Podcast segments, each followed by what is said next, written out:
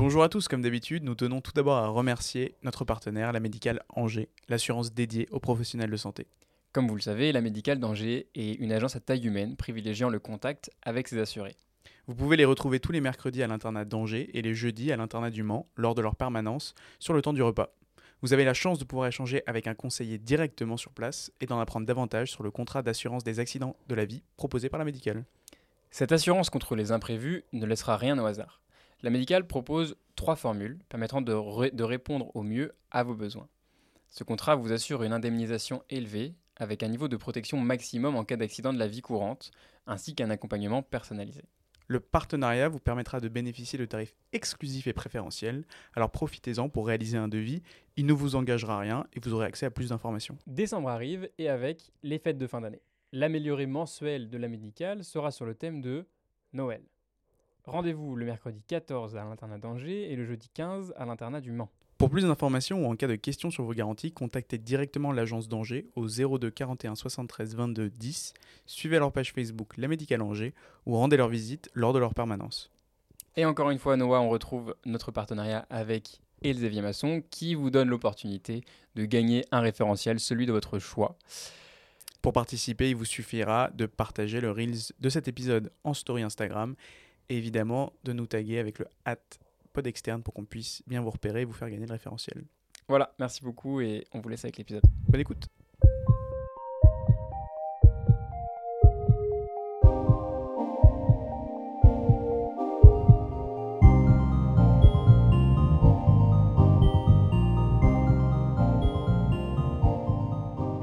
Bonjour à tous, bienvenue sur Podex. Le podcast de l'externe. Bienvenue euh, Enzo. Bonjour, merci de m'accueillir. Enzo, tu, tu viens d'où Enzo? Je viens de la magnifique ville de Tours. Ok. Tu nous fais le plaisir de- d'être déplacé. Merci beaucoup à toi. Mais c'est avec plaisir que je, que je reviens dans cette ville qui m'a accueilli. Et euh, je suis très content de revenir d'ailleurs. Comment Ouais. Ouais, donc Enzo, tu es étudiant en médecine euh, tout comme nous, donc euh, à Tours. Et donc, ce que tu t'allais dire, c'est que tu es déjà venu ici à Angers? C'est ça, du coup je suis en, actuellement en tourne en, octobre. Et, euh, et du coup je suis en cinquième année euh, de médecine, donc tout comme vous. Et euh, cet été j'ai eu la chance de venir dans le programme Interchu et j'ai choisi la magnifique ville d'Angers. Euh, voilà, c'était tout à fait un choix et je suis très content d'avoir découvert, découvert, découvert cette ville. Ça commence mal. Et, et ça, ça marche comment l'interchu en fait? C'est quoi? Du coup, l'interchu, Rapidement. l'interchu, rapidement, c'est tout simplement un système d'échange. Euh, un grand échange dans toute la France. Euh, par exemple, moi, j'ai laissé mon appartement euh, à quelqu'un de, de Caen qui est venu dans un service de cardiologie. Moi, je suis venu ici à Angers dans le service de médecine d'urgence, enfin les urgences. Et été dans l'appartement de quelqu'un qui est parti à Saint-Étienne aux urgences et ainsi de suite. Dans toute la France, ça tourne. Et voilà, et en gros, le but, c'est pour les étudiants volontaires de découvrir une nouvelle ville, un nouveau service. Voilà, et c'est organisé en fait par les corpos euh, et l'ANEMF. En gros, c'est l'ANEMF qui centralise tout, qui fait euh, tout le planning, tout, tout ça. Donc voilà, merci euh, à votre corpo, merci à ma corpo et aussi merci à l'ANEMF. hein, donc, globalement, c'était une bonne expérience de pouvoir euh, découvrir une autre ville pendant un été? Clairement, clairement, Ouais. ça fait du bien de, de voir du pays. Bon, je suis pas allé très loin, une heure de route. Euh, moi, tous les, tous les chefs à qui je disais ça m'ont dit Mais pourquoi t'es pas allé genre à Montpellier euh, Mhm. au soleil? Euh, Le soleil angevin m'allait tout à fait. Ah, c'est cool. Et, et donc finalement, euh, est-ce que toi, quand tu arrives sur un CHU d'une nouvelle ville en tant qu'externe, tu vois des grandes différences? Qu'est-ce qu'il y a des choses qui t'ont surpris? Votre CHU est très grand et c'est un. c'est chelou. Ah ouais? C'est en fait c'est tout sur le même lieu Ouais. et euh, comment ils appellent ça? Ils appellent ça des pavillons. Hmm. C'est un, un- un CHU Ouais. sous forme de pavillon. Pavillonnaire, ouais. Euh, voilà, Euh, nous, quelque chose, c'est quelque chose qu'on n'a pas à Tours par exemple. À Tours, on a euh, notre CHU, il est coupé en quatre, en quatre lieux en fait. Donc on a notre fac qui est boulevard Tonnelet, s'appelle Bretonneau. Ouais. Donc il y a la fac et une partie de l'hôpital, donc une très grosse partie de l'hôpital. La deuxième très grosse partie de l'hôpital s'appelle Trousseau, c'est une grande tour à l'opposé de, de Tours. Donc. Voilà, faut s'armer de patience, prendre sa voiture et être dans les bouchons. Euh, après, en plein centre-ville, il y a l'hôpital des enfants, Clocheville. Euh, et ensuite, euh, au tour nord, on a l'Ermitage, qui est plus tout ce qui est gériatrie, SSR, etc. Voilà. Donc on peut être amené pendant notre externat à Tours à être envoyé sur ces quatre lieux de, de- d'hôpital, enfin ces lieux de stage. Comment ça se passe justement l'externat à Tours? Est-ce que vous, quand est-ce que vous commencez les stages par exemple? Alors, les stages d'externat, euh, comme euh, normalement tout français, euh, externe français, on commence euh, en, en D2. Après, on avait des stages avant, on a eu des stages en P2, donc on avait stage infirmier, stage de chirurgie. Ah ouais Ouais, on a un stage de chir et d'anès. Du coup, j'ai fait une semaine d'anesthésie et trois semaines de chirurgie. J'étais en urologie. C'était une une première appréhension du bloc opératoire, c'est assez sympa. Euh, et ensuite, on a aussi un stage de médecine générale. euh, donc, en gros, on doit nous-mêmes trouver notre maître de stage et on doit faire entre 2 et 4 jours. Euh, voilà, c'est pour nous encourager à découvrir dès la deuxième année la médecine générale. En troisième ouais. année, on a un stage de sémiologie qui dure 5 semaines de mémoire. J'étais en réanimation, donc très bien. Et là, le but vraiment, c'est pas d'apprendre à faire des OMH, tout ça. Genre, ils veulent qu'on soit loin des ordinateurs, mais enfin, typiquement, moi, j'avais une chef dès que je m'approchais d'un ordi, elle me disait euh, Enzo, on refait un tour des patients et on les réexamine quoi. Elle était Mm. en mode, elle voulait qu'on touche une hépatomégalie, qu'on écoute euh, des centaines de bruits de cœur. euh, des souffles, tout ce que vous voulez. En plus, j'étais en réanimation, donc disons que j'étais servi. Ouais. Enfin voilà, c'était la sémiologie pure et dure. Et après, on commence l'externat euh, pur et dur. Ah ouais, c'est pas mal ça comme fonctionnement finalement. Faire plein de stages comme ça. Stage de chir, déjà euh, faire un stage euh, chez le médecin aussi. Ouais, et puis c'est sympa de trouver son stage chez le médecin. Alors c'est très court visiblement comme, euh, comme stage chez le médecin, c'est une, enfin, une, une première découverte. Et après, vous avez un autre stage chez le médecin qui est obligatoire ou pas? Ouais, et ça, c'est en euh, quatrième année. D'accord. Du coup, moi, je l'ai fait l'année dernière. Ouais. Euh, je crois qu'il y en a un de vous deux. Quand j'écoutais le podcast en venant dans ma voiture, Ouais. il y en a un de vous deux qui était ou qui est encore en stage de Medjay. Ouais, c'est Baptiste. Ouais, c'est toi. Ouais.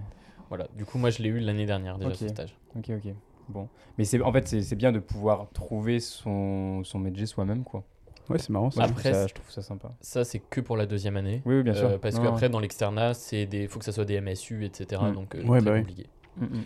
Et euh, au niveau des référentiels et des cours et tout ça, ça se passe comment? Tu commences quand les référentiels à Tours? Alors nous, euh, on est encore entre guillemets sur l'ancien modèle où euh, je sais que vous, euh, du coup pour avoir parlé euh, avec des angevins quand j'étais ici, euh, nous on commence pas en avance, euh, à part pour euh, la santé publique, médecine du travail, et encore on voit pas les référentiels, juste c'est nos profs qui nous font des cours à ce sujet et on les revoit plus pendant l'externat. Ok. Donc euh, bien, pas bien, Mm. c'est quand même bof. Mais, euh, mais après, voilà, euh, on commence la D2 euh, en, en septembre et on voit des référentiels. Nous, la différence avec vous, c'est qu'on fait 6 semaines de stage, 6 semaines de cours. Hmm. C'est un rythme. Euh, J'avoue que là, après un an et demi, enfin un an, euh, j'arrive pas à savoir si je préfère être à votre rythme ou garder celui-ci. Sachant que euh, c'est quand même assez difficile. Moi, mon premier stage, c'était en réanimation. Donc, mon premier stage d'externat, c'était encore en réanimation. Euh, comment dire, ma première semaine, j'ai fini, du coup, j'étais d'astreinte le samedi. J'ai fait 65 heures la première semaine. Il n'y a pas trop le temps d'ouvrir un référentiel. Ouais, parce que vous êtes en journée complète. Ouais, Ouais, c'est violent. ouais. C'est violent, genre mon premier jour, je savais pas faire une observation, je suis resté jusqu'à 20h. à 20h, je me suis pas dit chouette, je vais ouvrir le rêve de cardio, Mm, euh, mm. me faire Ouais, un normal. petit item, euh, le ska quoi, genre un, un petit Ouais. item. Donc euh, Mais en même temps, on en entend qui disent que euh, qui préfèrent rester l'après-midi aussi parce que c'est là qu'il se passe des choses également et que Ouais. c'est frustrant de juste voir les patients faire la visite le matin et puis après bah, partir de stage et puis bah, à midi il n'y a plus personne et puis bah, après, Ouais, c'est vrai que tu suis plus finalement les patients qui sont dans le service quand tu es là toute la journée Et puis pendant. en fait, euh, ouais, ça, tu, tu- vois plus ce que c'est d'être un interne aussi parce que tu fais des journées complètes et Ouais. les internes ils restent toute la journée quoi donc euh, c'est plus euh, peut-être plus formateur, je sais pas. bah clairement là je sors d'un stage en médecine interne, du coup j'étais en, en périph. Pour les moldus, la périph c'est les stages qui ne sont pas dans l'hôpital rattaché, donc c'est pas Tours quoi. Et j'étais à Bourges en médecine interne, très très très bon stage. Juste, euh, bah, il y a moins d'internes que je suis. Ouais. Donc euh, en fait, quand on est externe, sachant qu'il y a beaucoup moins d'externes aussi, on était 12 sur tout l'hôpital, bah, on a beaucoup plus de responsabilités, c'est génial. En plus, en journée complète, euh, je finissais à 19h quasiment tous les jours, 18-19h, j'abuse peut-être, on va dire plutôt 18h.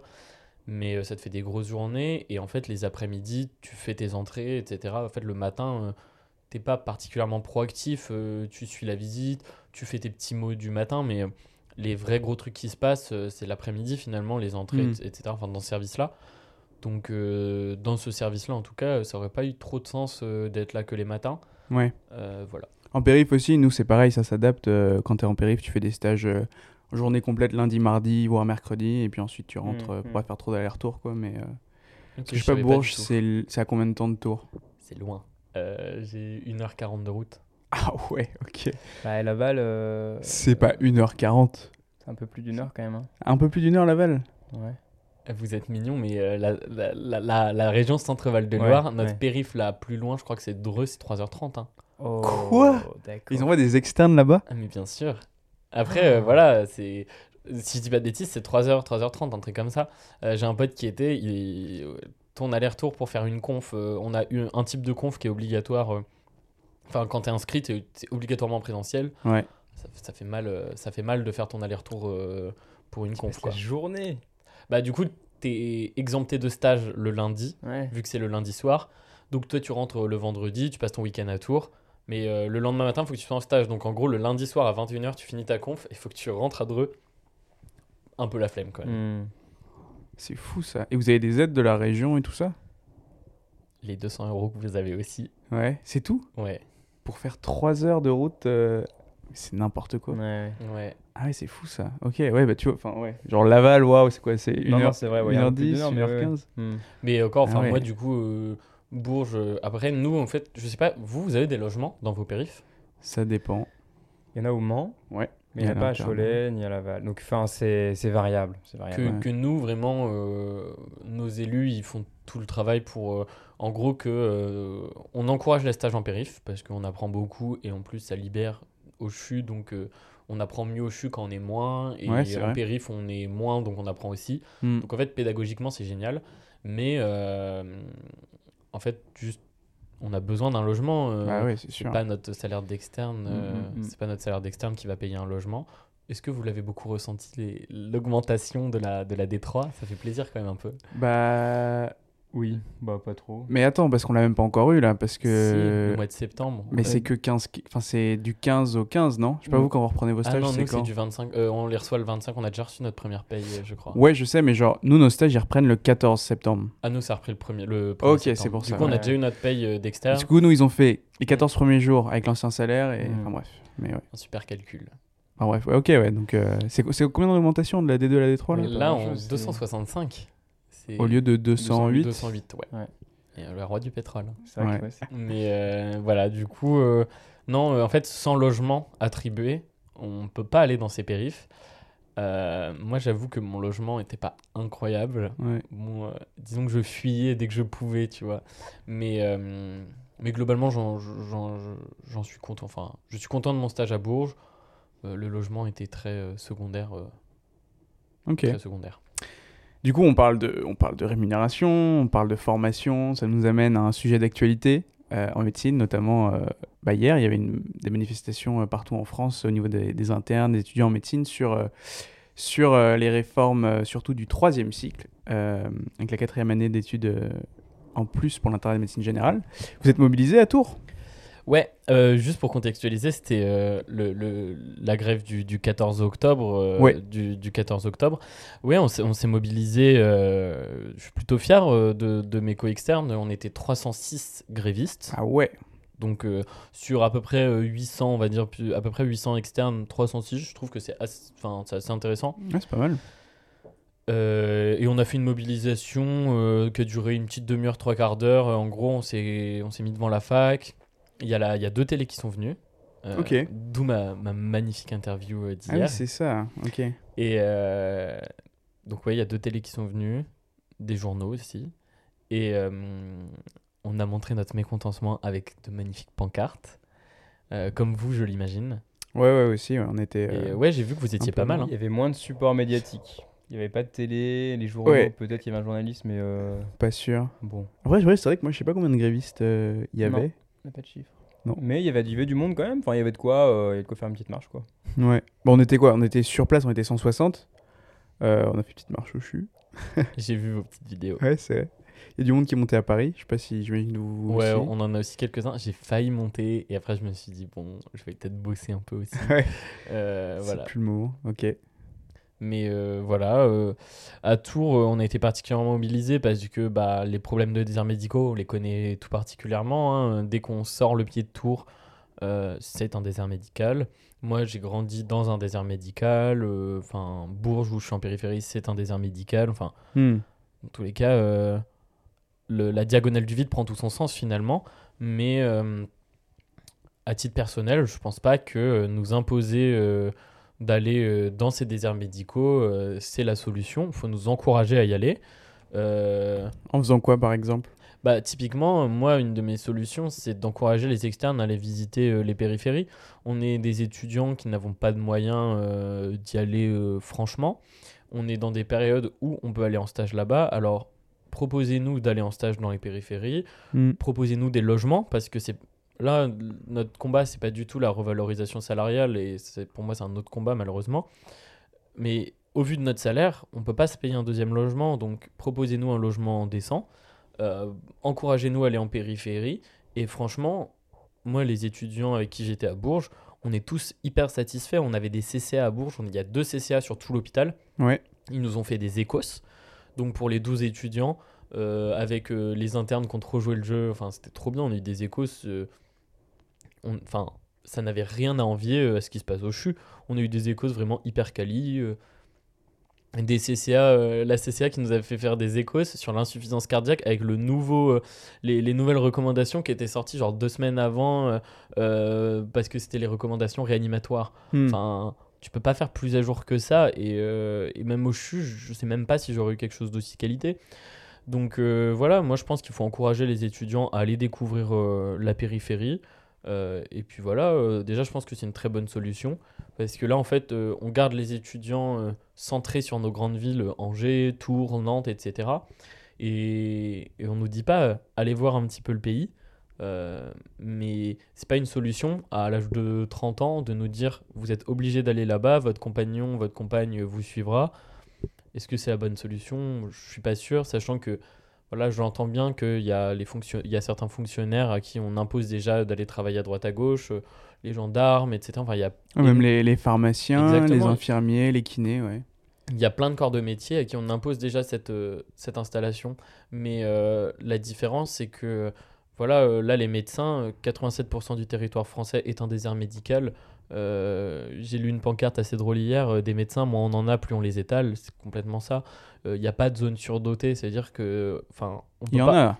on peut pas enlever euh, des médecins à Tours pour les mettre en campagne parce que sinon Tours, enfin le, le centre de Tours va euh, finir en, en- lui-même en désert médical.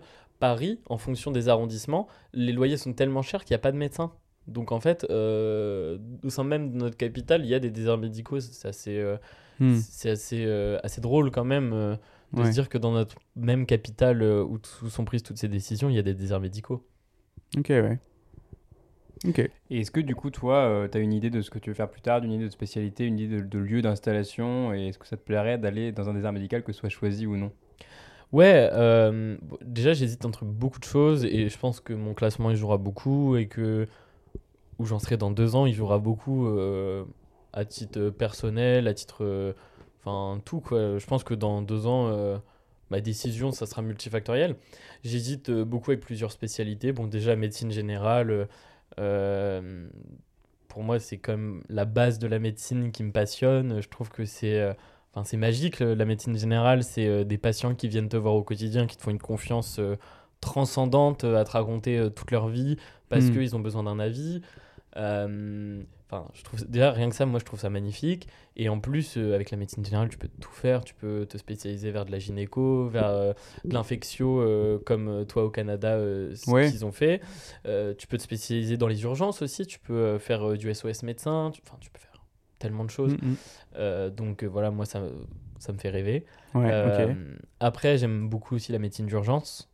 Hmm. Encore plus grâce au stage que j'ai fait ici. Ouais. Des médecins d'une passion énorme, donc c'était génial de discuter avec eux. Ah, tant mieux. T'as pu faire du SAMU un peu euh, pendant ton interchu ici? Alors, j'ai fait une journée, mais euh, il n'y a pas eu de sortie. Du Ok. coup, j'ai fait que de l'écoute toute la journée. Ok, ouais. Un peu décevant. T'as fait de l'hélico? J'ai vu ma formation hélico. Ah du coup, je peux monter bien. dans un hélico.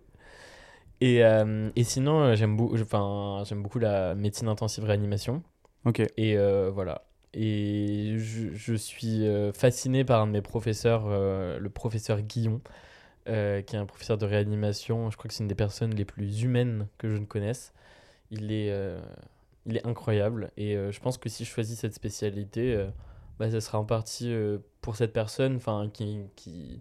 Ça te donnait envie Ah mais il est passionnant, il est passionnant. Et c'est, c'est genre, c'est un jeune, tu vois, il, le jeudi, il fait un footing de réanimation, donc avec les externes, les internes et tout. On va courir avec lui, genre le midi. Ok. Et, euh, et là, si tu préfères, j'ai fait les 10 km de tour. euh, et en fait, on, on s'est inscrit avec euh, la réanimation. Du coup, il m'a envoyé un petit mail. Et, et c'est le service de réanimation qui a payé mon inscription. J'ai mon petit t-shirt médecine intensive réanimation. Ça, c'est la, la cohésion. Ouais. Et tu vois, ça me donne foi aussi en, au, au travail d'équipe. Enfin, ça me donne foi en plein de choses. Je sais qu'il y a plein de gens qui ont, qui ont plus foi en l'hôpital, en tout ça. Ouais. Je les entends, mais euh, moi, je pense que notre génération, euh, on est des générations qui vont entreprendre des choses. Enfin, quand je parle d'entreprendre, c'est que j'adore l'entrepreneuriat. Euh, votre projet de Podex, je trouve que c'est dans des démarches jeunes, des démarches de on va faire plein de choses à côté de, de la médecine, parce qu'il n'y a pas que la médecine dans la vie. hmm. Mais euh, pourquoi ça pourrait pas être complémentaire? Et euh, voilà, et du coup, ce, ce, ce médecin-là, il, il est incroyable. Et voilà, je l'admire énormément. Mais c'est super, ouais, ces initiatives pour, pour mettre une bonne ambiance dans les services, c'est ça qui change euh, tout- toute l'approche du métier, quoi. C'est c'est- c'est- c'est plus le même métier si tu, le- si tu le vis bien ou si tu le subis, quoi. Et pourrais faire que ça euh, en, méde- en médecine légale. Je suis sûr que la chef de médecine légale, elle, elle adorerait. il y a des genre, footings. euh, footing. euh. Votre podcast sur la médecine légale était Ah incroyable. ouais, c'est vrai, t'as aimé Mais moi, je me suis dit, ah, c'est quand même intéressant. Ouais. Hmm. Mais je pense qu'il y a beaucoup, enfin, beaucoup de, de, de ce qui nous plaît ou pas, de nos orientations futures, sont décidées en stage, sont décidées là où, là où on voit vraiment comment ça se passe. Et c'est vrai que ça dépend beaucoup du service, de l'ambiance, etc. Hmm. Euh, un service où l'ambiance est nulle, bah, c'est sûr que tu n'auras pas envie de faire ça parce que bah, les médecins sont fatigués, ils en ont marre, et du coup ils n'ont pas de temps à consacrer. Et quand ça se passe comme ce que tu as vécu en, réani- en réanimation, bah, évidemment que, que l'AREA ça te plaît et que et qu'après ça t'attire. quoi. Ouais, Par exemple, ici, bon, euh, par exemple, notre service de cardio ou de CCVT, ils n'ont pas super bonne réputation. Genre, voilà, tout le monde- tous les externes, euh, tous ceux qui passent en stage, voilà. Et j'entends pas grand monde dire, bah ouais, j'ai envie de faire cardio. Bon, euh, ouais. Non, mais vraiment, je sais Mais pas, après, genre. ceux euh, qui aiment la cardiologie, ça les empêche pas d'aimer la cardiologie. Ouais, mais Ils- des gens qui pourraient aimer ou découvrir, Oui, bah oui. déjà, eux, c'est mort. ça, et puis ça. ceux qui aimaient, bah ça peut les dégoûter aussi. Enfin, je sais pas. Ouais, ouais, Mais ouais. ouf, hein, c'est avec ce que tu dis un peu. Non, je, suis, je vous rejoins entièrement. Je vous rejoins entièrement Ok. et, bah, là, je sors d'un stage en médecine interne. Et euh, pareil, j'ai découvert un truc incroyable. C'est euh, en stage de périphérie. Ils n'ont pas l'habitude de voir des externes où, euh, en fait, ils ont un externe. Je sais pas vous, mais nous, en général, les équipes paramèdes au CHU, bon, bah, les externes, c'est un peu le dernier de leurs problèmes. Ils ont déjà 5 internes à connaître leur prénom, à travailler avec, tous les jours. Ouais. Les externes, ils nous voient à moitié. en plus, vous, vous êtes là les matins. Donc, et en fait, on rentre pas du tout dans la cohésion d'équipe avec les infs, les aides-soignants, enfin Hmm. toute l'équipe, euh, toute l'équipe du service. Ouais. Et là, en médecine interne, j'ai découvert la cohésion d'équipe, mais euh, on était intégrés. euh, Enfin, moi, ils me présentaient comme l'interne parce que euh, pour eux, il n'y avait pas de différence et, et c'était important qu'il n'y en ait pas. On a eu droit à notre petit bisutage de fin avec mon co-externe parce que nos, nos infs, on s'entendait trop bien avec. Enfin, voilà. Euh, on apportait les croissants, elle faisait un gâteau, elle nous appelait sur notre DECT euh, pour nous dire bah, euh, on fait une pause à 16h, on a fait du gâteau, venez. Euh, au CHU, j'ai jamais eu une infirmière qui m'a dit on a fait du gâteau, est-ce que vous en voulez euh Mm. Ouais. Enfin, tu vois, cette cohésion d'équipe en mode on est un des médecins de l'équipe, bah, moi j'ai jamais vu ça et euh, j'ai trouvé ça beau aussi. Et, et c'est pour ça que j'encourage les, les étudiants euh, de n'importe quelle ville de France à aller en périphérie, bien se renseigner évidemment sur le service pour être sûr que ce soit un service qui encadre, etc. Mais allez-y et, et vous découvrirez vraiment, euh, parce que c'est la, la vraie vie, quoi, le, Hmm. ce qui se passe dans un service quand on n'est pas un externe, quoi. Ouais. Et, euh, enfin, en tout cas, moi, à titre personnel, j'ai adoré. Et du coup, euh, pour revenir sur la question de qu'est-ce que tu voudrais faire plus tard comme projet, si euh, je me lance dans la médecine générale, alors pour moi, c'est une évidence que j'irai euh, pas euh, dans, un, dans une grande ville. Je pense que je ferais plutôt comme mon frère, du coup, mon frère qui est dentiste. Euh, lui, il vit à Nantes et il, il a installé son cabinet, enfin sa clinique dentaire, euh, à plusieurs kilomètres. Alors lui, il s'est installé à Ancenis. Euh, pour des questions de, d'opportunité à un certain moment donné. Mais voilà, je pense que je ferai à peu près pareil. Je en fonction de la grande ville dans laquelle je serai, j'ai- mon petit côté bobo très attaché à, à une ville où on peut faire beaucoup de choses, mais ça me gênera pas du tout de faire un peu de route tous les jours pour aller. J'aimerais bien avoir une belle MSP avec. euh, où Une MSP Ouais, j'aimerais beaucoup. Enfin, du coup, mon stage de médecine générale, c'était dans une MSP euh, qui m'a vendu du rêve. C'est quoi une MSP justement, ouais? Euh, Maison pluridisciplinaire maison, de santé. maison de santé pluridisciplinaire, voilà. Ok, J'avais perdu l'acronyme. ok. Et du coup, j'en étais. euh, le médecin chez qui j'étais, il en avait une. C'était mon rêve. hein. Ah ouais? Je voulais bien les clés. hein. Ah ouais Genre, il y avait une- les gars, il y avait une centre de ra- il y avait un centre de radiologie et il est quand j'y étais, il a signé pour un scanner. Un scanner, ah ouais C'est une ville de 10 000 habitants. Ok. Et il y avait qui d'autre comme professionnel dedans du coup? Il y avait un ophtalmo qui faisait deux jours par semaine, t'avais deux bureaux de consulte et en fait t'avais l'hôpital de je pourrais plus vous dire la ville d'à côté, euh, la grande ville entre guillemets d'à côté, euh, Ouais. qui est une petite ville comparée par exemple à Tours. hein. Euh, et en gros, euh, les, les médecins, par exemple, le- il y avait ORL, rhumato et tout, les médecins de cet hôpital venaient faire des petites consultes dans cette MSP. Et ça permettait aux habitants de la ville ou des alentours de pas aller dans l'hôpital, attendre à l'hôpital et tout, et d'aller directement dans la MSP qu'ils connaissent, où il y a leur médecin généraliste, la secrétaire centralise les rendez-vous et tout. C'était génial. Ah ouais, ça marche bien. Il y avait euh, deux dentistes, un ou deux dentistes, kiné, podologue, sage-femme. Enfin, une belle équipe. Et euh, non, mais moi, ce qui m'a fait rêver surtout, c'était le centre de radiologie.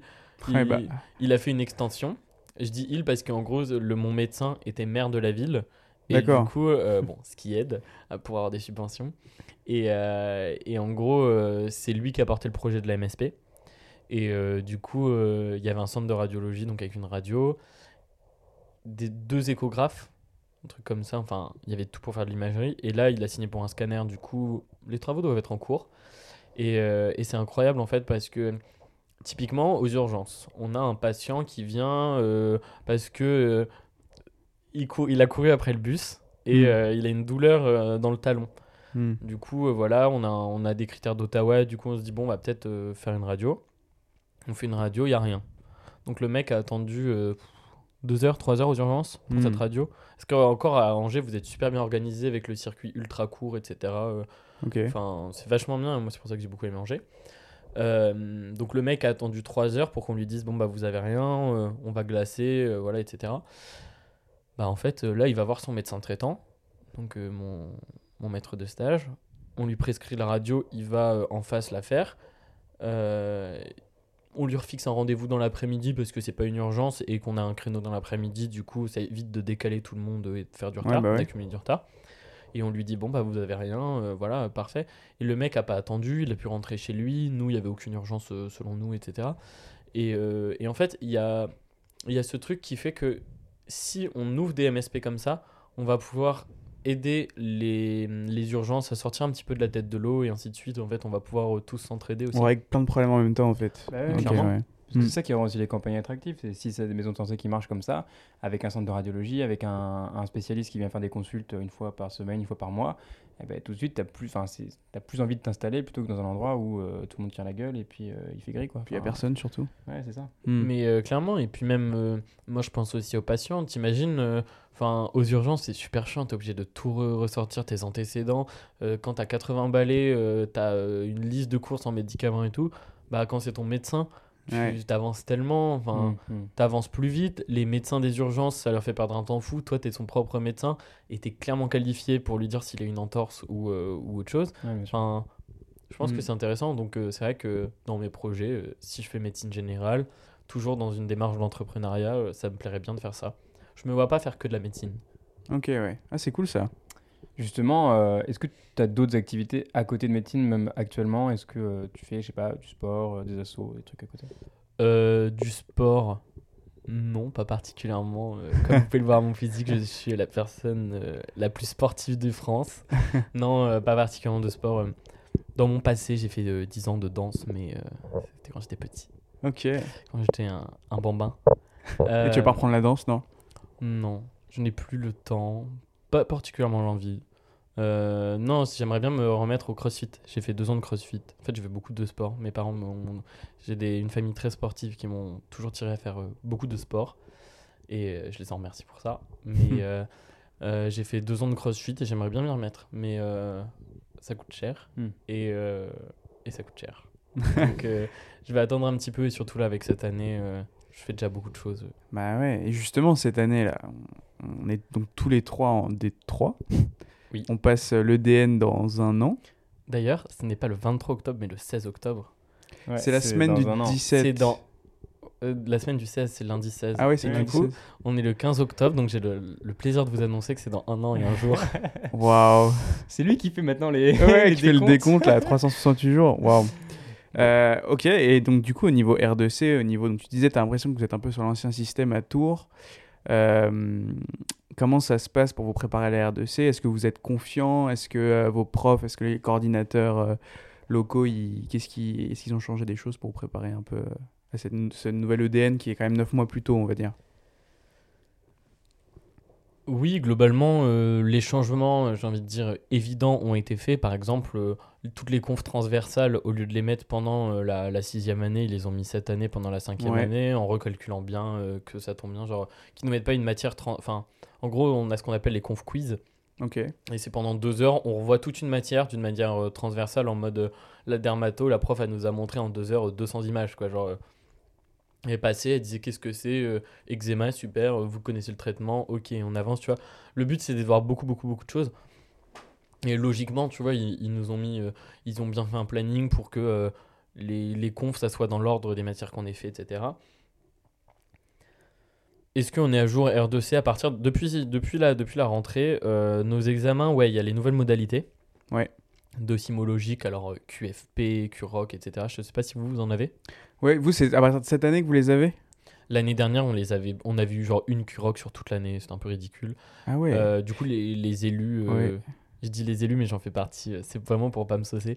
Euh, les élus on a demandé poussé, ouais. ouais on a poussé. Et du coup ça a été rajouté carrément dans les modalités genre euh, les M3C je sais pas Ouais. comment vous appelez ça Ouais, ouais, ouais, c'est pareil. En gros, c'est juste que la fac, euh, en début d'année, elle dit ce qu'on va faire sur l'année. Exactement. Et Mais ça, ouais, ça demande du temps parce que les profs, il faut qu'ils préparent tout ça, en fait, surtout ça. Et puis qu'ils comprennent un peu le système un peu euh, différent. Enfin, Ouais. Ouais, non, mais on a une pépite là, on a eu une conf et la prof, on lui dit, ah, il n'y a pas marqué ça sur le LISA. Et Ouais. il nous a vraiment lâché en pleine conf. C'est quoi, le LISA, Ouais. Et là, on était en mode non. Le LISA qui, référence tous Le les rangs A et les rangs B. Mais euh, Ouais. après, enfin, moi j'ai du mal à leur en vouloir parce que pff, tellement compliqué. Et puis toi, tu vois tes patients, enfin, Ouais. tu fais trop de trucs. Et on te demande de faire un cours pour des externes. C'est vrai que euh, se tenir à jour, c'est hyper compliqué. Hmm. Après, c'est vrai que nous, en tant qu'étudiants, euh, enfin, moi, je suis un peu indulgent. Je me, enfin, je me dis, euh, c'est quand même pas cool, tu vois. euh, Hmm. Ça serait bien qu'il soit bien à jour. Je sais pas si vous, vous êtes euh, parfaitement à jour. Sur ça, peut-être un peu plus. Sur les modalités docimologiques, euh, nous, depuis la D1, on a euh, des zones à pointer, des TCS, des CROC, Mhm. des KFP, des QRMCR, je sais pas Ça quoi. vient là. d'arriver depuis septembre chez nous. Ouais. Bon, après, euh, pas trop d'inquiétude. Hein, les, TSS, les TS, on en a... TCS, pardon, TCS, on en on aura en pas, aura ouais. pas. Ouais. Les zones à pointer, UNES, ils, ils en font pas encore, donc je sais même pas s'ils vont pouvoir Après, le on faire. passe pas le concours sur UNES, on le passe sur CNG. C'est pas sur UNES Non, tu ne savais pas. Non? Non. Non, c'est vrai, vous me regardez avec des yeux. CNG, ok. Le CNG, Ouais. ils ont Ils une ont une plateforme. Ouais, en fait, c'est la... la la plateforme du concours. Et, euh, Ok. et en gros, le concours, on ne le passe pas sur la même plateforme que le reste. En fait, UNES, c'est juste une plateforme d'entraînement national. Ouais, ok. Ah, c'est c'est à Ah ouais, savoir d'accord, ça je quand savais même. pas. Ok. Alors D'accord. pourquoi il parle de passer les, les examens sur UNES et tout, du coup? Bah, c'est C'est- les, c'est juste pour, les examens euh, blancs. Genre, tu sais, euh, on va avoir un, un Ouais. EDN blanc euh, en septembre, euh, le 6 septembre, un truc comme ça. Et le but, c'est de, placer- de passer cet examen sur cette plateforme. C'est marrant qu'on passe pas l'examen sur la plateforme sur laquelle on Non, parce que CNG, ça leur coûte cher d'avoir. Euh, bah, nous, Ouais. on va être une promo de 10 000. 10 000 clics d'un Hmm. coup, genre, euh, ça leur demande beaucoup de travail. Et le CNG, eux, euh, ils sont spécialisés dans tout ce qui est algorithme de, de concours. Genre, eux, là, ils sont déjà en Hmm. train de travailler sur, euh, Le matching et tout ça. sur le matching, le, le big matching. Donc, euh, Hmm. donc voilà. Ok. Et, euh, et vous, du coup, on va avoir les, les EBIR aussi, là Ouais. Les examens C'est Tours qui régionaux organise, les gars. Ok. Mais donc, du coup, ça veut dire qu'il y aura qui? Il y aura il y a, il y a qui? Rennes, Nantes, Angers, Tours? Ouais, je crois. Peut-être Brest, non? Je sais pas du tout. J'ai un doute. C'est l'Ouest, non? C'est pas ça? J'en sais rien. Ah, il n'y a pas plus à l'ouest que Brest. hein. Ouais, ouais, ouais. Non, mais après, peut-être que. Ouais. S'ils sont rattachés à quelqu'un, c'est avec nous, je pense, ouais. Et, euh, et c'est quand? C'est en février, ça? Ah non, ça, c'est pour. Février, c'est pour les. Pour les, actuels D4. D4 Ok. Euh, nous, ce sera, je l'ai la date quelque part en tête. Genre, 20 juin ou. Ah oui, en fin juin, oui, c'est vrai. Fin Ouais. juin. Ok. Voilà. Du coup, ce sera organisé par tour. euh, Ce sera nos, nos magnifiques professeurs qui auront fait les questions. On va pouvoir gueuler comme ça. Ouais. ok, ok. Euh, Je vous vois avec un sourire. Non, euh, c'est pour l'instant, t'inquiète pas. Comment lancer ça? Tu voulais parler de la. Tu nous as dit que tu voulais parler de la vie d'internat, euh, Enzo. Oui, exact. Est-ce que vous savez où vous voulez aller euh, pour votre internat? Au niveau de la ville, tu veux dire? Ouais, exactement. Mm. Sans parler de l'aspect. hein. Bah voilà, pour moi, la, pour moi, la ville, c'est pas bon, c'est pas vraiment le critère. euh, Ah, déjà, dé- Décisionnel. déjà c'est un des, un des plus gros débats des, des étudiants, Ouais. ville ou spé. Ouais. Bah moi, c'est plutôt spé du coup. Tu vois, si, Ouais, euh, moi aussi. si, enfin, si j'ai vraiment la- l'aspect qui me plaît, mais que c'est pas dans une ville, euh, enfin, si c'est pas dans une des, des top 10 des villes de France, bah c'est pas grave, quoi. Tu fais un petit effort et puis. euh, Et si t'as la ville. euh, Pardon, l'aspect que tu veux, mais euh, c'est la pire ville de France. La pire ville de France. On n'a on pas, n'a pas le droit de citer des villes. On peut, on s'en fiche, non Parce que personnellement, tu vois, euh, genre Limoges, je pense que je préfère euh, revoir quelques plans, quoi. Et Ouais. rester, à, rester à Tours. Reste- Ouais. Dé- déjà, moi, je, je sais qu'à titre personnel, j'ai mes quatre villes, je, je sais dans quelle. euh, C'est lesquels du coup? Alors, vous allez voir, c'est très simple Tours, Ouais. Angers, Nantes et Rennes. Ok. Ok.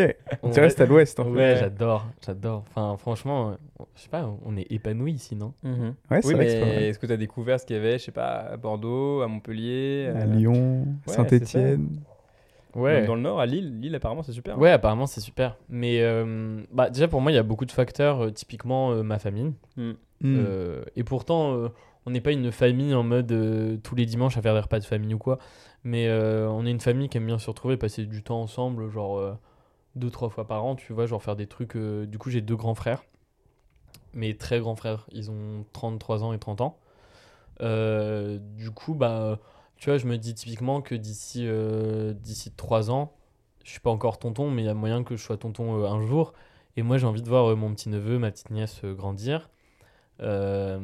Pareil, j'ai envie de, de profiter de mes parents, etc. Donc en fait, euh, j'ai pas particulièrement envie de m'éloigner euh, dans le sud. Alors certes, il fait très beau et tout, mais enfin, Hmm. allons à, la mer, à l'ouest. C'est franchement, moi, mon, le truc qui me, qui me fait rester euh, dans l'ouest, c'est que je me, le truc que je kiffe le plus, je crois, c'est de me dire, aller, aller manger des moules ou des, des huîtres à Pornic un dimanche matin, genre au soleil. franchement, franchement, que demande le peuple, tu vois? Et, euh, et c'est pour ça que j'aime l'ouest, tu vois, genre... euh, on a cette- la, la richesse du, du paysage euh, breton, euh, l'ouest en général même. euh, on parlait de la Vendée tout à l'heure. Enfin, pff, Hmm. tellement beau, on a, on a trop de chance.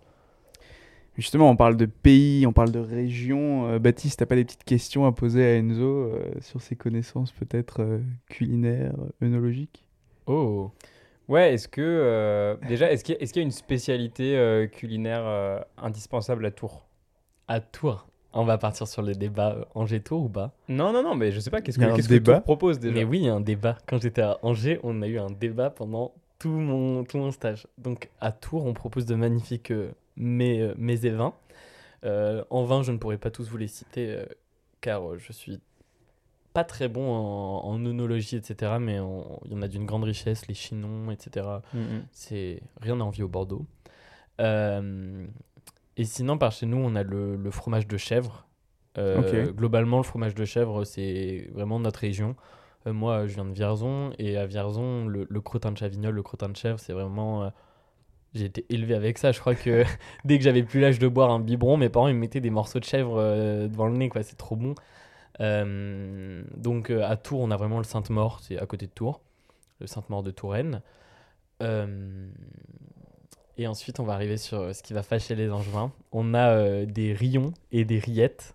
Parce que la rillette ne vient pas du Mans, mais vient bien de Tours. Oula, alors attends. Ah ouais, c'est Et vrai. en fait, on a eu ce, on a eu ce débat. Oui, ok, d'accord. On a eu ce débat. euh, et du coup, on a vérifié sur Internet. Et historiquement, les premières rillettes sont apparues à Tours avant d'arriver au Mans. Et en D'accord. fait, c'est au Mans que ça s'est euh, mondialisé, dire, quoi. mondialisé, voilà. nationalisé. Et c'est pour ça que du coup, euh, quand on va acheter des pots de rillettes, il y a marqué rillettes du Mans, parce que c'est au Mans qu'il y a eu genre euh, tout l'effet euh, industriel. euh. industriel. Hmm. Ah ouais, ok. Je te sens pas convaincu. Non, bah après, je me dis, est-ce que c'est parce que la première rillette a été faite à Tours que c'est là-bas les meilleurs euh, Ah, Ah, moi, je ouais. parle, moi je parle pas des meilleurs, je parle Ouais, du, ouais. du terroir, tu vois. hmm. Dans notre Ouais, terroir. mais si ça n'a pas été développé à Tours après, bon, est-ce que c'est parti du terroir? Ok, ok. Non, euh, non en, vrai, je, pense vraiment que, euh, a priori, de, de nos recherches de cet été, les, les deux villes font très bien les rillettes et en fait, euh, c'est c'est vraiment une compétition. Et après, il y avait aussi les rayons, vous appelez ça les rios, c'est ça si je me trompe pas? Ouais. Et euh, ça, je crois, de ce que j'ai compris, la recette n'est pas exactement la même. Mais globalement, c'est J'en ai aucune idée. assez la même chose. Mais de ce que j'ai compris, la recette diverge un petit peu comparée aux rillettes où c'est exactement la même chose. Mais euh, voilà. Donc, euh, déjà, on peut être fier parce qu'on a euh, de, de bons plats, tu vois. Genre, Enfin, c'est pas des plats chauds, Ouais, mais c'est quand même super bon avec un bon verre de vin rouge. euh, ok. euh, tout épicurien euh, peut apprécier ce repas. Hmm. Euh, un autre sujet, On a parlé alcool. on a parlé. ouais. Est-ce que tu, tu as fait partie des assos, euh, des assos euh, plutôt festives de médecine? Est-ce que tu fais le CRIT par exemple? C'est quoi le crit? Le critérium, qu'est-ce que c'est? Euh, Alors, j'ai j'ai participé au crit, j'y suis allé en tant que, en tant que joyeux luron, en tant que festivalier, si, si je peux, si je peux dire. Il faut savoir que pour dire à mes parents que j'allais au crit, je leur ai dit que c'était un festival d'étudiants en médecine qui aiment la techno. C'est plutôt bien décrit, Bah, c'est ouais. ouais, c'est plutôt. euh, Non, c'est pas mal, sans Mhm. mentir, sans mentir. C'est un rassemblement national quoi. Exactement. quand même. Euh, après, j'ai pas, j'ai pas particulièrement fait partie des assos ou, ou quoi. hein, euh. Enfin, moi, j'ai déjà fait euh, le tutorat. J'étais vice-président de mon tutorat. C'était déjà assez de travail. maintenant, je suis élu FR. C'est déjà assez de travail. Mais euh, je suis pas le dernier à aimer faire la fête. Donc, euh, voilà, quand je peux participer euh, à des événements euh, de tout type, euh, je, je m'y conviens. De ce qu'on a compris, t'es quand même faluché. Donc tu t'es déjà dans une asso. Enfin, tu t'y es pas au niveau du bureau, mais. Non, nous, c'est pas du tout sous forme d'assaut à Tours. Enfin, il y a, Ah oui. Il n'y a, rien à voir avec euh, une asso euh, au niveau de la faluche, tu vois. Il y a... C'est c'est juste des, des personnes. Enfin, je, je, je ne saurais le décrire. Hmm, C'est vrai que nous, ils ont une asso, mais parce qu'ils peuvent pas être avec la corpo. Ouais. Mais sinon, ouais. C'est très, c'est très séparé, c'est très différencié. Euh, ok. Et qu'est-ce que tu penses de tout ce monde un peu euh, faluchard euh, qui est un peu, euh, on va dire, en parallèle de l'asso médecine et médecine en fait c'est quand même un truc en plus c'est plus que médecine c'est aussi il y, a des- il y a des droits il y a des pharmaciens exactement. Qu'est-ce que ça appor- qu'est-ce que ça t'a apporté d'aller au CRIT? Qu'est-ce que tu en retires? Alors là, euh, c'est deux débats. Euh, le, le crit, euh, moi, le crit, j'ai beaucoup apprécié. Enfin, j'y suis allé avec beaucoup de d'a priori. Euh, parce que je pense qu'on a beaucoup d'a priori euh, d'événements festifs comme ça, avec beaucoup, on se dit, ah, il doit y avoir des débordements et tout. En fait, il y avait une orga, euh, enfin, en tout cas cet été, très carré. Vraiment, c'était vraiment. Ouais, j'ai trouvé que c'était hyper bien organisé, assez safe en fait, c'était une safe place. Et moi, ce qui m'a plu, c'est que les gens étaient pas là pour juger. Genre, c'était un peu le lieu où, où tu vois, tu pouvais faire ce que tu voulais et euh, tu te sentais pas jugé. Genre, si t'avais envie de t'habiller comme ça ou, euh, bon, encore, euh, enfin, ouais, t'habiller comme ça ou faire quoi que ce soit, euh, personne n'allait te juger. Si le matin t'as envie de te réveiller, juste être tout seul et prendre ton temps au soleil parce qu'il y a du soleil. Bon, il n'y a plus du soleil tous les jours, mais Hmm. si t'as envie d'être tout seul, bah tu étais tout seul. Euh, si t'as envie d'aller prendre ta douche et que personne te saoule le matin ou prendre ta douche à 14h, tu peux y aller. Et Hmm. en fait, juste tout le monde vit sa vie, tout le monde est content de voir tout le monde. Enfin, je sais pas. c'est un rassemblement il y a un programme et tu fais ce que tu veux quoi Ouais, enfin, je sais pas. Moi, j'ai trouvé qu'il y avait ce truc bienveillant en mode tout le monde fait ce qu'il veut. ouais Et puis, genre, euh, peace quoi. Enfin, vous avez déjà vu des trucs sur le Burning Man ou des choses comme ça? Genre, en gros, c'est- des grands lieux où il y a plein de gens, juste sans euh, monnaie d'échange, sans juste t'es déconnecté du monde pendant un, un temps donné. Et tu profites. Et en fait, les gens euh, profitent euh, comme ils veulent. Euh, Tu vois, quelqu'un qui veut pas boire euh, d'alcool, euh, bah, tu peux ne pas boire d'alcool. tu peux faire ce que tu veux en fait. T'es Hmm. t'es libre de faire ce que tu veux, ça fait du bien aussi. genre, euh, on est toujours dans bien cadré quand on est à l'hôpital, on, on est dans, un cadre, on doit respecter, on est en blouse blanche, c'est impressionnant, tu vois, t'es es toujours dans une case, dans un truc. Et là, juste pendant une semaine, tu te dis, euh, je sais pas, tu, tu souffles, tu fais ce que tu veux. Je suis revenu, j'étais fatigué parce que, tu vois, le soir, il y a le chap, on fait la fête et tout, mais euh, j'étais repo- reposé à la fois, je sais pas si vous voyez, genre, euh, j'ai pas utilisé mon téléphone pendant une semaine. Hmm. Bon, j'ai raté 7 birils du coup, mais, euh, mais, euh, mais non, franchement, juste c'était génial, ça fait du bien. Ça fait vraiment du bien. Ouais. Et tu rencontres. Il y a ça aussi, euh, tu rencontres du monde. Enfin, tu vas par exemple au, au stand de Lyon et tu vas parler avec les Lyonnais et il y a personne qui a dit bah, pourquoi t'es là? Juste les gens vont dire ah, Mm, tu t'appelles comment? Tu viens d'où? Euh, T'es en quelle année Euh, Mm. Et bam, tu parles avec les gens et euh, en fait, tu fais plein de rencontres et tu rencontres des gens trop bien qui ont des parcours de fous, qui. Genre, t'as des gens, ils ont arrêté trois fois leurs études parce qu'ils ont fait un master de ça, un master de ça, et puis maintenant ils sont en médecine, ils sont trop contents, et tu te dis. Ouais, c'est un lieu de rencontre aussi. Quoi. Ouais, non mais vraiment. Enfin, moi je l'ai vu comme ça. Et du coup, moi j'étais. Je suis pas. un- J'aime bien faire la fête, mais je suis pas un gros fêtard, je suis pas un. Quelqu'un de fou, quoi. Et euh, au début, je me suis dit, ouais, euh, ça me fait peur, tu vois, genre, euh, je vais vers l'inconnu. En fait, ça s'est super bien passé. Juste parce que les gens sont bienveillants, donc euh, voilà, je trouvais ça très sympa. Ok. Bah, en tout cas, tu donnes une image assez sympa et, euh, et assez euh, joyeuse du Crit. Ouais, Enfin, ouais. ce, ce qui, ce que, enfin, ce que c'est. Mais euh, c'est vrai que pour des gens qui. Enfin, genre Bike Baptiste, tu vois, on, on connaît un peu les gens de notre pro, par exemple, qui gèrent l'assaut local, par exemple. Mais euh, c'est vrai que c'est un monde qui nous est un peu inconnu, je pense. Mm, mm. Mais moi, ça m'était clairement inconnu avant d'y aller. hein. Enfin, j'y suis allé parce que euh, je me suis dit que ça allait être sympa. euh, euh, J'avais des potes qui allaient, euh, des potes, des gens que je connaissais à droite à gauche en France, et je me suis dit, ah, bah, ça va être sympa, on va, on va, c'est une occasion de se voir aussi. euh, euh, et voilà. Et du coup, c'était sympa. Enfin, j'en ai des très bons souvenirs et j'ai vraiment kiffé. Si c'était à refaire, je le referais. Ok. Encore rechangement de sujet. Oui. Est-ce que tu es chaud pour un petit système de cours? On va tester euh, l'externe compétitif, l'externe c'est- compétitif qui est en toi. c'est- euh, Alors, externe compétitif n'est pas le terme qui me qualifie le mieux. C'est un peu la tradition ici sur Podex. C'est oui, vrai. L'item. Un petit, un petit item pour quand même rester euh, dans nos cours. Allez, on On va va faire de la pour- néphrologie. Non, on va pas être aussi méchant que ça. On va partir sur quelque chose que tu as l'air de maîtriser un petit peu, la réanimation. Ok. Bon, t'es Ok. passé en stage, ça devrait aller. C'est un truc pas très compliqué. T'es passé deux fois en stage, c'est ça, mais vous avez pas encore fait le ref euh, en soi. Exactement. Ok. Bon, ça devrait suffire. Donc, euh, normalement, j'ai les bases réanimatoires. Ouais, c'est- c'est- c'est- Et en fonction de quel or- organe part en couille, je peux ne pas avoir de connaissances. Alors, imagine-toi, ferme les yeux, imagine-toi que tu es interne aux urgences de, du CHU de ton choix, visiblement dans l'Ouest. Hein, On, on va à Angers. Moi, je mets les pieds à à Angers. Angers, donc Ok, nous sommes à super. Angers, et tu as monsieur B, 62 ans, qui arrive en box sauve, que tu as dû voir aux urgences du coup. C'était les meilleurs box. Parfait. Et euh, l'infirmière d'accueil t'a juste, laissé un- enfin, t'a juste laissé le mot où te dit directement qu'il est en choc. Un peu paniqué, il est en mode euh, ouais, il est en choc. J'aurais une anecdote après. Est-ce que je pourrais vous la Vas-y, donner dis-la, mais attends. Ok, j'ai j'ai un patient, euh, l'IAO me marque euh, lombosciatique. Personne voulait le voir parce que tout le monde avait la flemme de voir une lombosciatique. Du coup, c'est l'externe qui s'en charge, j'y vais. Donc, euh, je rappelle euh, aux urgences d'Angers. J'y vais. euh, je trouve que ça fait pas lombosciatique, ça fait un peu plus rénal, tu vois. Et là, moi, je dis, je connais pas trop et tout. Je vois avec mon interne, on lui fait un bilan, on dit, ouais, il y a un truc qui va pas, tu vois. Et ma chef, elle dit, ouais, non, euh, euh, vous m'appelez genre avant de le faire sortir, quoi, euh, si, si tout va bien. Et, euh, et là, il y a, il y a le labo qui appelle, mon interne qui lève la tête et qui me dit Enzo, la lombosciatique. Je dis oui. Elle me dit c'est pas une lombosciatique, il a 8-2 de kaliémie, on l'emmène en sauve. Et du coup, on l'a emmené en sauve euh, pour ensuite l'emmener en réanimation. Voilà. Du Ok. coup, C'était pas du tout une lombosciatique, c'était euh, vraiment euh, une hyperkaliémie euh, assurée insuffisance rénale. Et il y avait des signes ECG, je sais pas si vous avez... Non, vous aviez pas eu le temps non, il n'y avait de- pas de signe ECG. Enfin, de mémoire, de mémoire, non. Parce que oui, il a eu un ECG euh, après en arrivant en sauve. Parce que du coup, pour une lombosciatique, de base, on fait pas un ECG Mm, dans le mm, Welcome mm. Pack. Ouais. Euh, mais de mémoire, euh, dès qu'on a, dès qu'on a eu l'appel de la kaliémie, Ouais. et je t'avoue que je me souviens plus parce qu'après, il est vite allé en réanimation. Ok. Donc j'ai plus trop ce, ce souvenir. Mais juste. Ouais, pour, pour les externes qui, qui vont passer aux urgences, qu'importe ce qu'écrit l'IOA ou même le médecin, le médecin des- de l'accueil aux urgences, réexaminez votre patient, vous Mhm. êtes là pour ça, vous avez le temps de le faire et euh, posez-vous euh, toutes les questions possibles.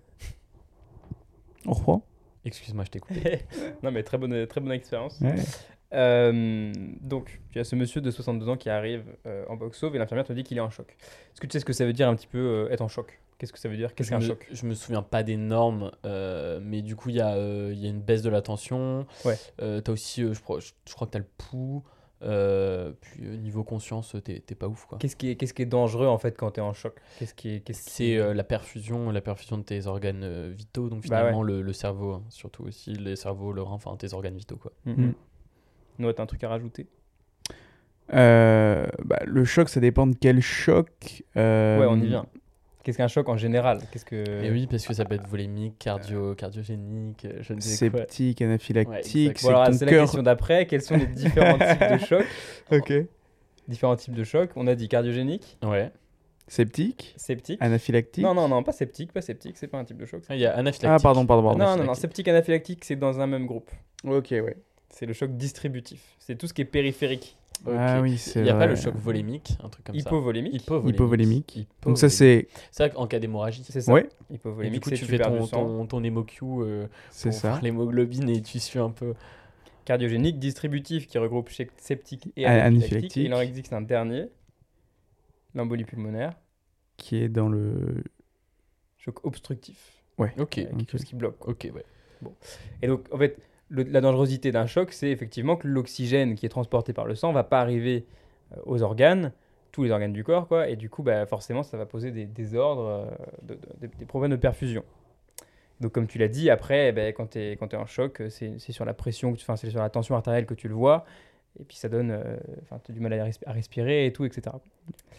Souvent, ils sont pas en grande forme, quoi. Bon, et donc effectivement, euh, sur le scope, tu vois que la tension est à 85-45, donc à 8,4 quoi. Euh, sa fréquence cardiaque, elle est à 120, donc elle est élevée.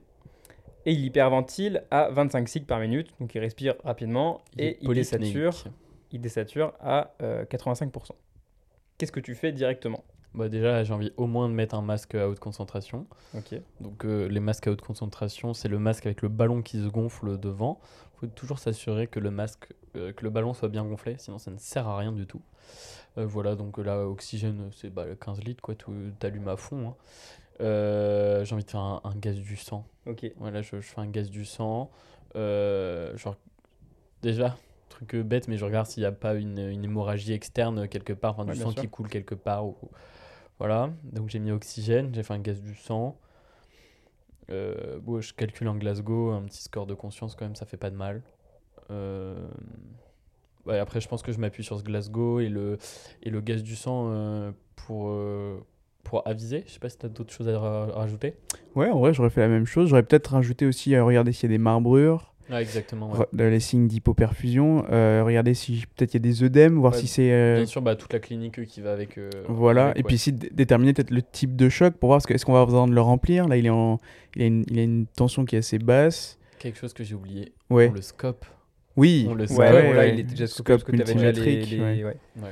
les constantes, mais bon, globalement, c'est ça. Tu l'examines rapidement, tu écoutes le cœur, tu écoutes les poumons, tu regardes s'il y a des marbrures, euh, les etc. souffles, ouais. les signes de détresse euh, respiratoire, etc.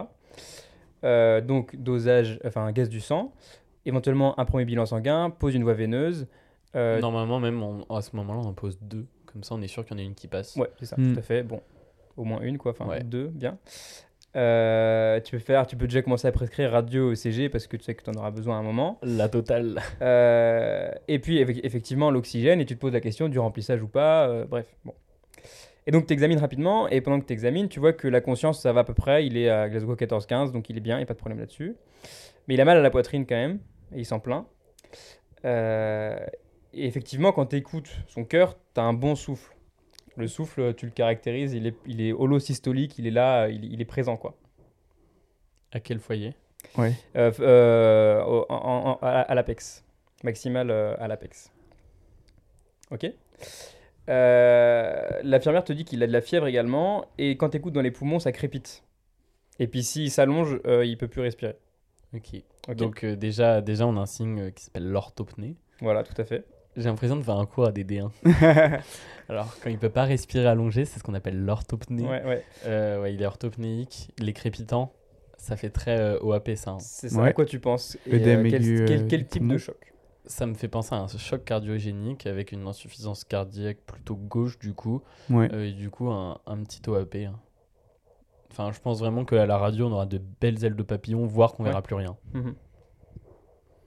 Ok. Euh, bon, il a quand même de la fièvre, donc tu te demandes un petit peu si c'est pas un choc septique ou quoi, tu sais pas trop, mais c'est vrai que ça fait insuffisance cardiaque gauche, donc OAP, t'as bien raison. Et ton externe te fait remarquer, euh, en regardant dans, dans le dossier, que Monsieur B euh, s'est fait poser une prothèse de valve mitrale il y a deux mois. Ok, avec Bon. la. Ok, déjà, euh, déjà prothèse, fièvre, souffle, ça, ça peut nous faire aussi penser à une endocardite infectieuse. Ouais. Pourquoi pas une insuffisance cardiaque sur ton endocardite, du coup qui te donne ton OAP C'est un truc bien, bien, bien épicé, hein, si c'est ça. Bon, et donc qu'est-ce que tu fais avec tout ça euh, pour, pour confirmer euh, Bah, du coup, tu fais euh, des émocs, tu préviens le labo en disant que tu as une suspicion d'endocardite infectieuse. Euh, Ouais, euh, déjà, tu, Une ouais, tu fais tes émocs. Ah oui, mais le TT, en fait. Le TT. Et euh, en fait, c'est un peu de la triche parce que j'ai eu une suspicion de- d'endocardite infectieuse la semaine dernière. Et évidemment, euh, il y avait, en gros, il y avait une interne en, forma, enfin, tu sais, en CF. Ouais. Et euh, c'est congé formation. Et euh, du coup, bah, c'est moi qui ai récupéré ces patients. Et je vais écouter la patiente. Et là, euh, souffle, fièvre. Et bah, du coup, j'ai déclenché le plan euh, suspicion d'endocardite infectieuse. Ok. Et donc très bien, tu fais les émocs, tu fais l'écho. En effet, euh, ah non, attends, non, pardon, désolé. Si, l'écho cardiaque réalise que c'est bien une endocardite et confirme une désinsertion de prothèse sur endocardite. Tu observes même les végétations et tout, donc là, la totale, il va pas bien quoi. Euh, et s'il commence à présenter des signes de lutte respiratoire, parce que là tu l'as examiné un petit peu, il a toujours l'oxygène à 15 litres, mais là il commence à plus trop euh, pouvoir, et tu comprends, parce que le cœur est carrément plus efficace euh, sans sa valve mitrale, et donc les poumons sont en train de s'engar- de- de s'engorger, qu'est-ce que tu fais? Là, déjà, on pâte une VNI. Ouais. Euh, Ventilation non invasive. Ouais, V- VNI, c'est ça exactement.